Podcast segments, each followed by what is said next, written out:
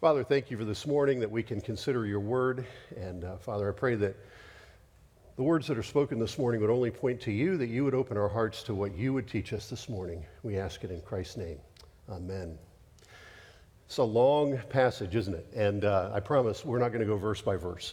Uh, it won't take that long. But uh, I want to ask you this morning what would make you happy? What would make you truly happy?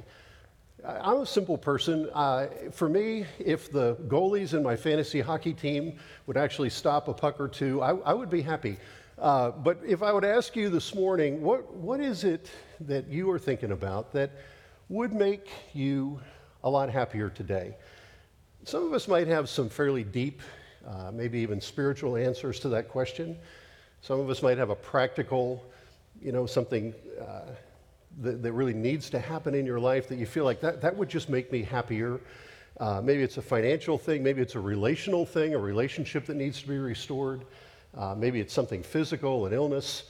I, I, don't know what it is for you this morning, but uh, this psalm is interesting because it, it really talks about who, who will eventually be blessed. You know, who, who ends up, there was a phrase years ago in corporate America that they used to say, who gets the cheese? That's why I use the, that title for the sermon. It's kind of who wins in the end? Who ends up happy? Who, who gets the good stuff when this is all over?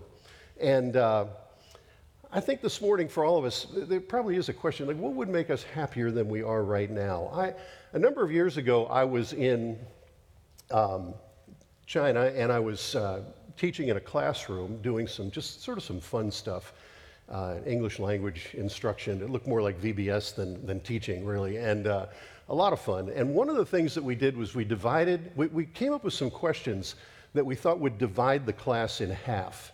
And then, like, half of them would answer one way, half would answer another way, and then they would, uh, we would have them vote, they would divide, and then they would have to do sort of a debate.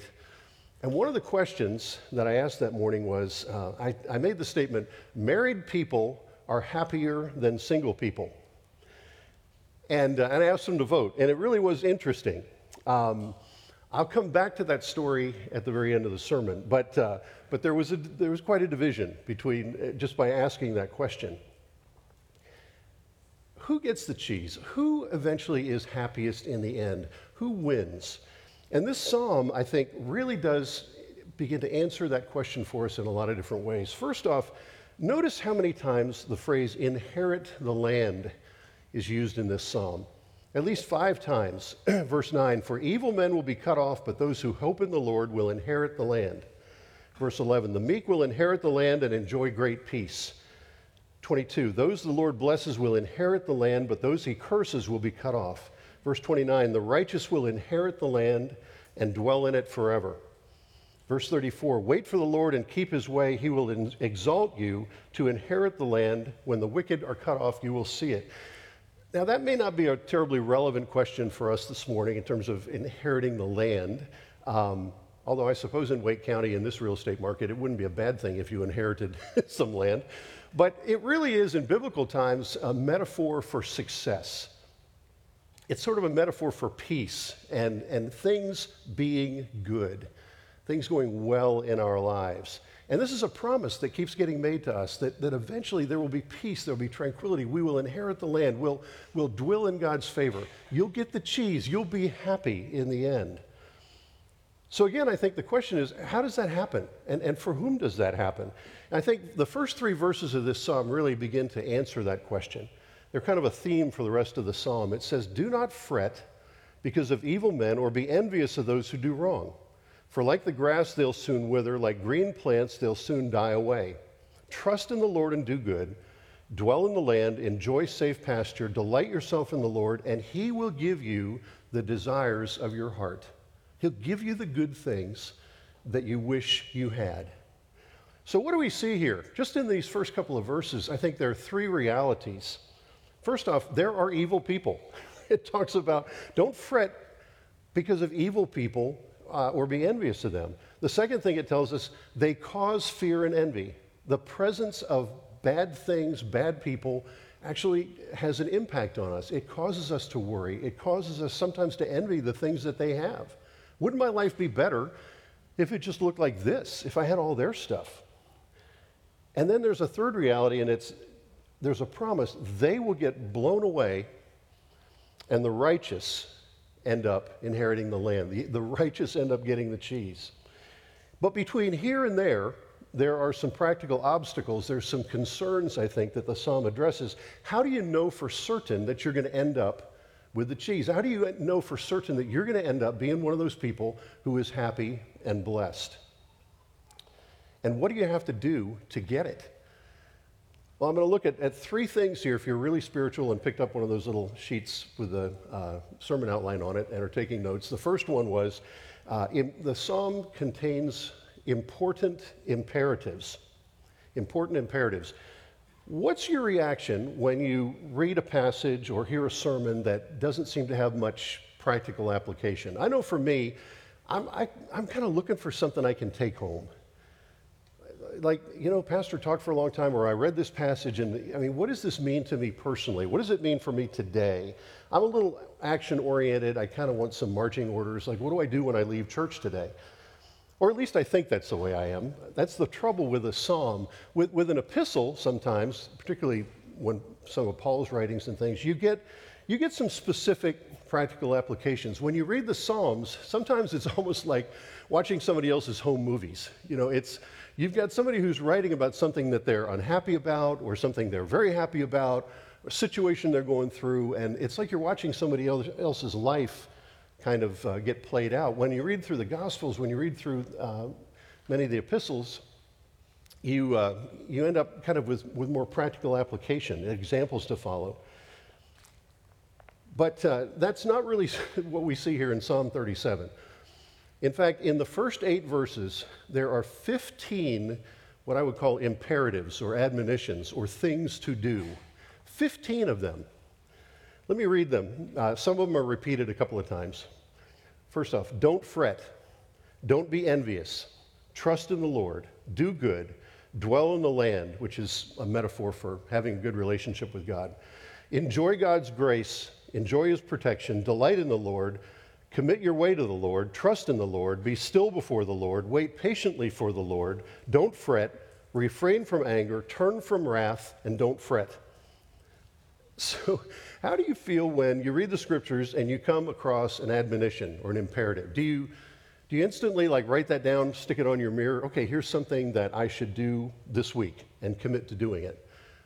I mean, maybe a few of us do that.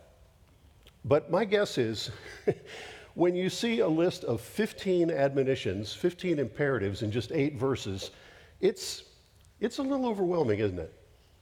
Now, when I said I want something practical to take away from the scriptures or from a sermon, uh, really, maybe I lied. I, I mean, I'd like to think that that's what I would like to do because I actually would like to think that I'm actually going to do the things that the scripture is telling me to do or that I heard in a sermon. But the truth is, I usually don't, right? Especially when I list, see a list of 15 admonitions, I just get depressed. It's overwhelming. I, you want me to do all of these things? And are all of these things tied to me eventually being happy in the end? Like, this is the requirement? I got to do 15 things that I find very difficult to do?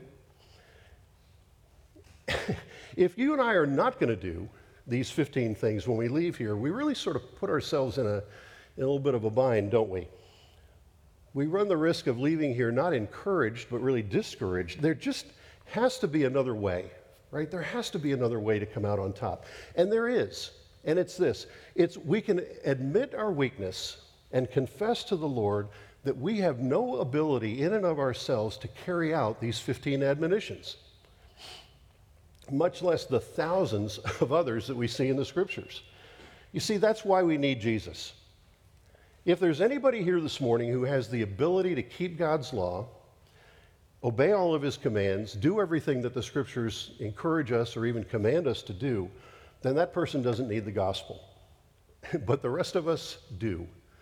The rest of us do need the gospel. We're hopelessly flawed, we're desperately weak, and we're really unable to get ourselves out of the situation that we're in. Now, I'm not saying that when you read the scriptures, you're not obliged to learn from it or to try to keep the, the principles, the commands, the imperatives that we see in the scriptures. We absolutely are. But whether it's the Ten Commandments, the Sermon on the Mount, Paul's epistles, or 15 imperatives in the first eight verses of, of Psalm 37, the law drives us to Christ. The law drives us to Christ. These things that we know that we cannot do should draw, drive us to Jesus and make us understand that it's not about us, it's not about what we can do, because that would be impossible. At the end of the day, it's Christ that we need more than obedience. Does that make sense? We're not off the hook, but the law drives us to Jesus and drives us to the gospel. So, so here's a takeaway. If you're looking for some marching orders this morning, um, consider these 15 imperatives as really important, imper- uh, important principles, as really great advice, as things that the Lord expects from us. Don't fret, trust the Lord, refrain from anger, delight in the Lord, and all the rest. But when you find yourself falling short on those things, and you will, confess your sin, confess your weakness, your lack of ability to do these things, your lack of ability to obey the Lord and find grace and forgiveness at the cross. That's a good takeaway that won't make you leave here feeling depressed because of this big list. By the way, before we leave this list of 15 admonitions, um, do you notice that the phrase don't fret is mentioned three times? And that's significant. The command don't fear is the number one most repeated command in the Bible. I've been told, I haven't counted, but I've been told that there are 365 instances of that in the scriptures, one for every day. I, I don't know if the three don't frets here in the psalm are included in that statistic or not, but it's essentially the same thing. It's kind of a stronger word than worry. Don't fret. We don't use that so much anymore, do we? But it really is kind of a stronger word than worry. And do you know what worry is? Worry is when you are afraid that what God wants for your life or some situation is different than what you want for your life or that situation. Let me say that again. Worry is when we are afraid that what God wants for my life, for the situation I'm in, is different than what I want for some situation. That's, that's the essence of worry. It's really a failure to admit that God is in control and he really knows what's best for me. That's what worry is. It's when I, when I come up against that and I go, no, no, that's not what I want. Um, maybe that's what you want, that's not what I want. And now I'm worrying about it because who's going to get their way, God or me? I think that's the essence of worry. It's really, a, in, a, in a way, it's a failure to submit to his will and his sovereignty. So David says, don't fret three times. And I think what he's saying is, God has a handle on this. Don't don't waste your time trying to impose your will on him. By the way, that was, that was for free. There's no need to put anything extra in the offering plate for that. That was, but, but I, I, I feel like this, don't fret. That is something that you and I really need to consider. So let's move on. Uh, important imperatives. The next thing is uh, this psalm contains real retribution. Verses 12 through 35, and we won't go back and read them again one by one, but they talk a great deal about wicked people. And in almost every verse, we see the same pattern. The wicked seem to get the cheese, they seem to be prospering, and then in the end, they're frustrated by the Lord and they sort of come to nothing. So let's look at a couple examples. In verse 12, the wicked plot against the righteous and gnash their teeth at them, but the Lord laughs at the wicked, for he knows their day is coming. Verse 14 The wicked draw the sword and bend the bow to bring down the poor and the needy and slay those whose ways are upright, but their swords will pierce their own hearts, their bows will be broken. 16 and 17 Better, that the, uh, better the little that the righteous have than the wealth of many wicked, for the power of the wicked will be broken, but the Lord upholds the righteous. And one more I've seen the wicked and ruthless man flourishing like a green tree in his native soil, but he will soon pass away, and, but he soon passed away and was no more. Though I looked for him, he could not be found. Over and over, we see this pattern in this psalm. The wicked start well, and then they finish last. And it's as if God is sort of mocking them.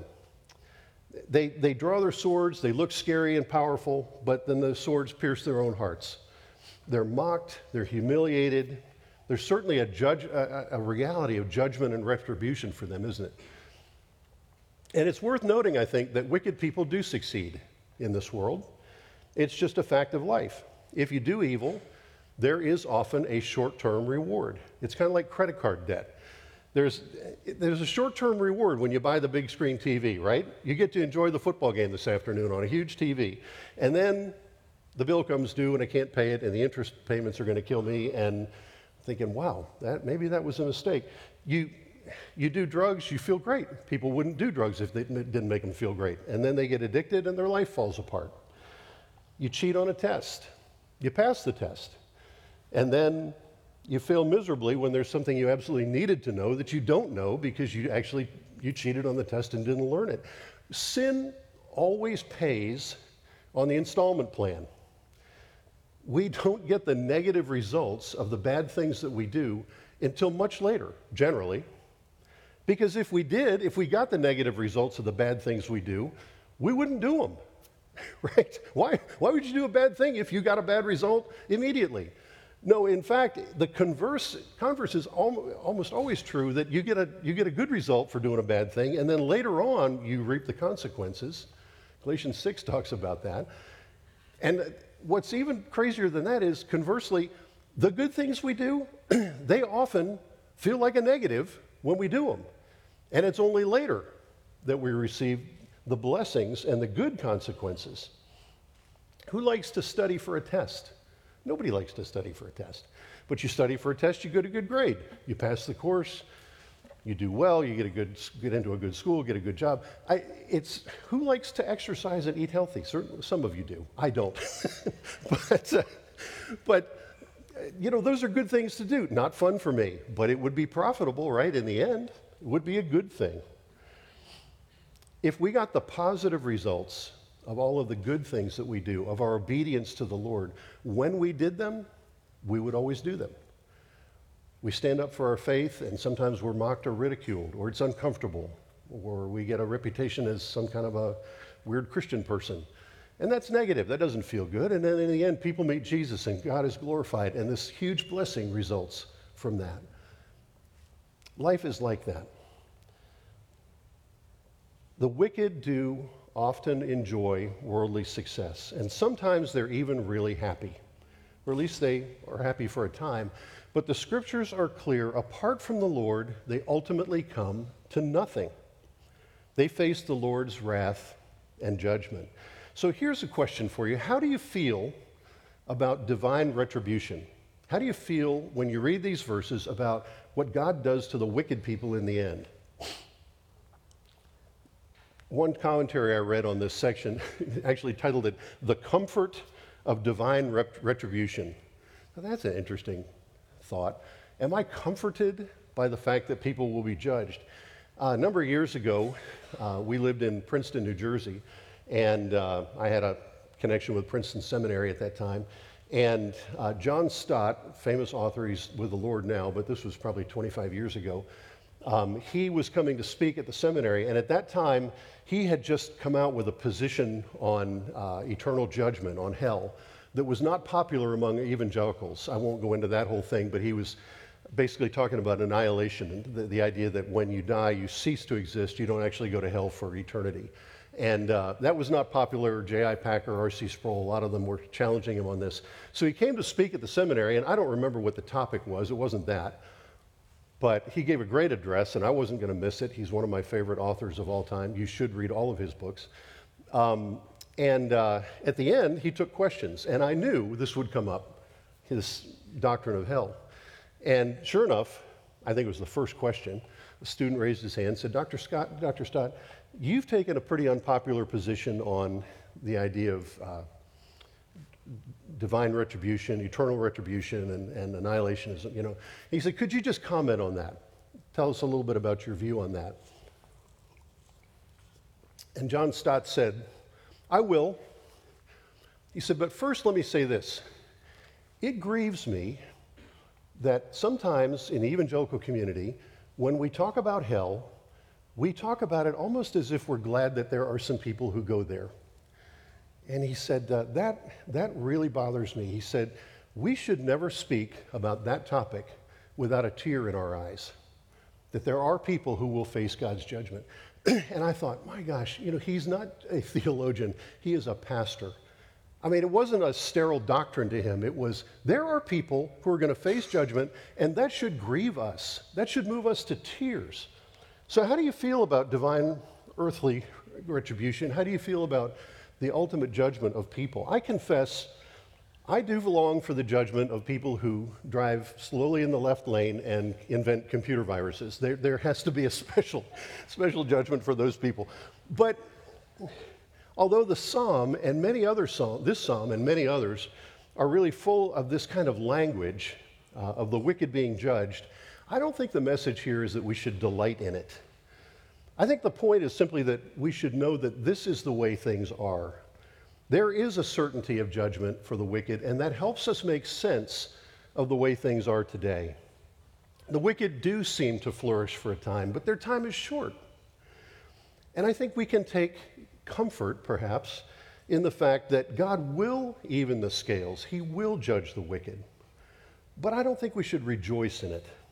Jesus did tell us to love our enemies, to pray for those who persecute us, as difficult as that may be. Well, the last point I want to make this morning uh, important imperatives, real retribution, and bountiful blessings is the last one. Let's take a look at how the righteous are characterized in this psalm. Over and over, we see that they're blessed, they're honored, they're protected.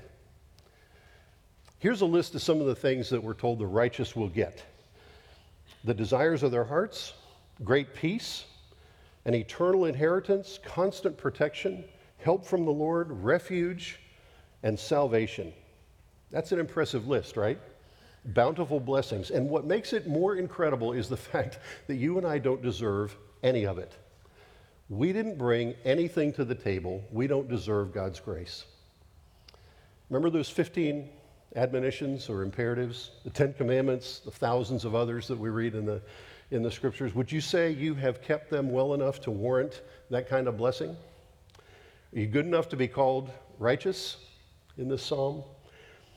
I know I'm not. God's bountiful blessing is only a result of His grace. It's getting what we don't deserve. By the way, grace is a term I think that it, it's a Christian term that sometimes we don't fully understand. We talk about it a lot, and it's, it's absolutely the, the foundation of the gospel is God's grace. Uh, let me illustrate it this way. There, there was a, a young man, little boy, who did something really bad one time, disobeyed his mom and his dad, and he got sent to his room. And it was pretty bad, and his parents said, You're in your room like for the rest of the day, and we'll see you tomorrow. No dinner, no TV, no nothing. Go to your room, stay there. And uh, a couple hours later, his dad walked up, knocks on the door, door opens, and the little boy's standing there. And without a word, the father just says, Come with me. Doesn't say a word. They get in the car, they drive down into the little town, and they go to an ice cream shop. Dad's still not saying anything. He orders a couple of ice cream sundaes. They sit down at a table, begin to eat the ice cream. And finally, little boy's sitting there, has no idea what's going on. Finally, his dad looks at him and he says, uh, Son, where should you be right now? He says, I should be in my room because I was disobedient. he says, Yeah. He says, uh, But you're not. He says, That's forgiveness. And then he says, You see that ice cream? The boy says, Yeah. He says, That's grace. See, grace begins where forgiveness leaves off. God doesn't just zero our account and leave us kind of in this moral neutral. All these blessings that are promised, they're in addition to the forgiveness that we receive through Christ. We get grace, we get blessings, bountiful blessings. That's an amazing thing. But there's some realism here, too, in this psalm. It's not all cake and ice cream. It's clear that the righteous, although we receive grace, we're not insulated from suffering. Here are a couple of, couple of verses from this psalm. Verse 18 The days of the blameless are known to the Lord, their inheritance will endure forever. In times of disaster, they will not wither. In days of famine, they will enjoy plenty. The righteous experience disaster and famine, according to this psalm. Verse 23 The Lord delights in a man's way, he makes his step firm, steps firm. Though he stumble, he will not fall, for the Lord upholds him with his hand. The righteous will stumble, according to this psalm. Verse 39 The salvation of the righteous comes from the Lord, he's their stronghold in time of trouble. The Lord helps them, delivers them. He delivers them from the wicked and saves them because they take refuge in him. It tells us that the righteous have times of trouble and need the Lord's deliverance from wicked people. And we can relate to all of that, right? There's no prosperity gospel here. There's no, you know, follow Jesus and your life will be perfect and everything will be happy and nothing bad will happen to you and, you know, it'll all just be, be super cake and ice cream. The righteous suffer every difficulty that the wicked suffer. But there's a difference. For one thing, the Lord enters into our suffering with us. Jesus experienced loss, pain, grief, betrayal, human agony. He walks with us in the midst of our suffering. Yesterday, I listened online uh, to the funeral of a, of a friend um, of ours from New Jersey who had died at the age of 55 uh, of a terrible battle with cancer. In fact, the pastor, when he preached his sermon, said that Trevor had perhaps suffered more than anybody he'd ever known to suffer with cancer. It was just a brutal battle. Uh, and ultimately, he went to be with the Lord, uh, left two, two small ch- or younger children and, and his wife, and lots of friends and ministries. He was an elder in their church. And uh, it was an amazing service, an amazing sermon. Um, but the Williamses were not delivered from trouble.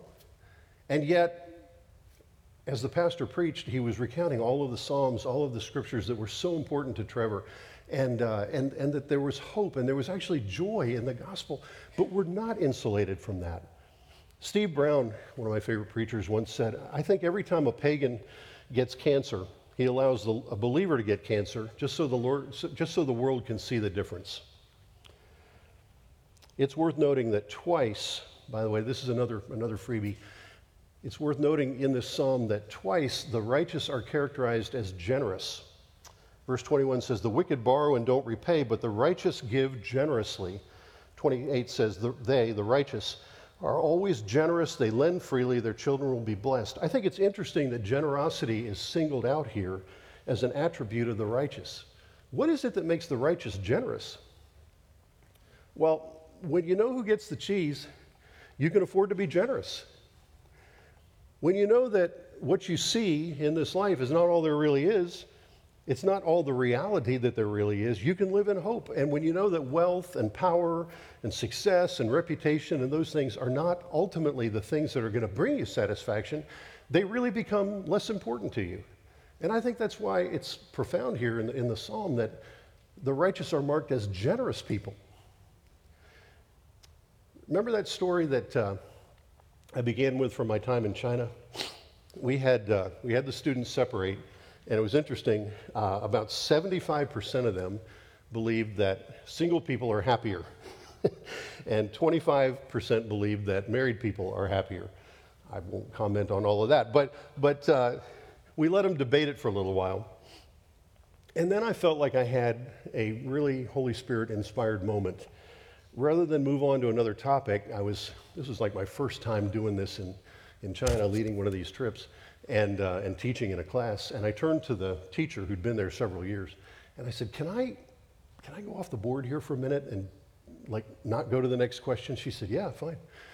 So I, uh, I had all the kids sit down and I told them, Hey, I know many people, single people, in their 20s, 30s, 40s, 50s, and beyond who are extremely happy. And you know, I know many single people in those age groups who are not happy. And I know many married people in their 20s, 30s, 40s, 50s, 60s, 70s who are very happy. And I know many married people in all of those categories who are not. So it doesn't seem to me like it's really all that important whether you're single or you're married in terms of being happy. And so I turned around and on the board, I wrote this question. I didn't have this planned out, but I, I wrote on the, on the board, Who am I? with a question mark. And I said to kids, Hey, this is, I think, the ultimate question. If you can answer that question, you can be happy as a single person, you can be happy as a married person. And I think if you don't know the answer to this question, you're as likely to be unhappy as a single person as you are as a married person.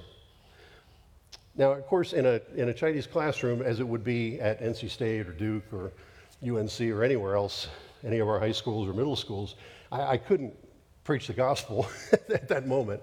But, uh, but I could suggest that it's the person who knows exactly who they are in the Lord's eyes who ultimately gets the cheese, who ultimately can find peace and happiness and satisfaction. So, so who are you this morning? One of the righteous or one of the wicked?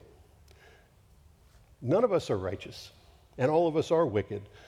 But because of Christ, the wicked who trust in Jesus are righteous. And it's not because we can keep 15 admonitions or 10 commandments or thousands of other precepts in the scriptures. It's because of the righteousness of Christ that he gives us. It's the grace. It's getting more than it's not it's not getting what we it's not not getting what we deserve, it's getting what we don't deserve. It's the righteousness of Christ on our account. As Paul says in 1 Corinthians 1, he says, Jesus has become for us our righteousness, holiness, and redemption. So the gospel is for all of us this morning. Whether you've known Jesus for many years, or whether this morning maybe this is the first time you're considering asking, like, what would this be like to trust Jesus, to live for Him, to call myself a Christian, to, to accept that gift and that grace? Regardless of where you stand this morning, cast yourself on His righteousness, on His grace. Because we can't do this on alone. This, this alone. We don't get the cheese on our own. No matter how hard we work, no matter how good we are, but as we trust in Christ, as we trust in His righteousness, as we rely on the Lord for all of these things, He stands ready to receive us, to forgive us, and to bless us. Will you pray with me? Father, thank you this morning for your word. Thank you for the way that it instructs us and encourages us. And I pray, Father, that, that each of us this morning, having heard these words, would, would have a new appreciation for what you offer us in the gospel. And Father, I pray that each of us in our hearts would, would do business with you this morning. We thank you in Jesus' name. Amen.